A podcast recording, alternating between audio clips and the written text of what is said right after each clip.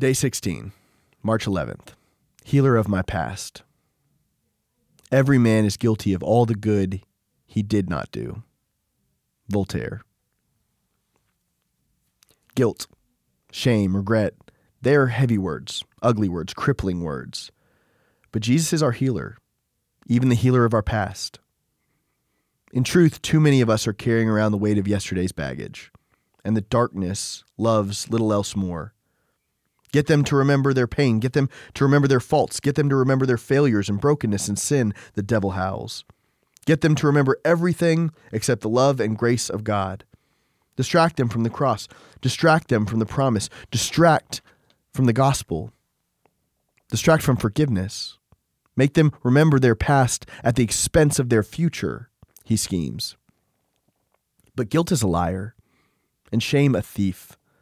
They are the sworn enemies of grace. And while we can't change the past, what we've done or what others have done, we can learn from it. We can grow from it. We can't allow Christ to redeem it, to transform it. Though we can't change our past, we can allow it to change us, and it will, for better or for worse. Our past does change us, it will leave us bitter or it will leave us better. There's no avoiding it. The trick is to allow Jesus into those intimate internal conversations. And what might feel like guilt may actually be the voice of the Spirit. What may feel like shame may actually be conviction. Not the power of the devil trying to pry us away from God, but the power of the Spirit trying to woo us back to God. That's how God works. That's how God heals. He pursues us.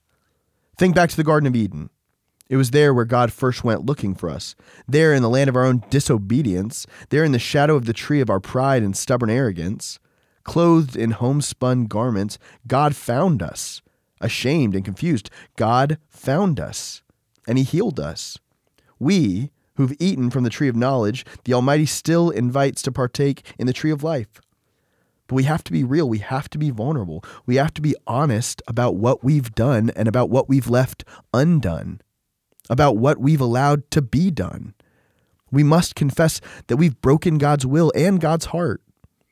But in the same breath, we must confess too that God still loves us, that God still pursues us, that God still calls us beloved. These are words of conviction. These are healing words of grace.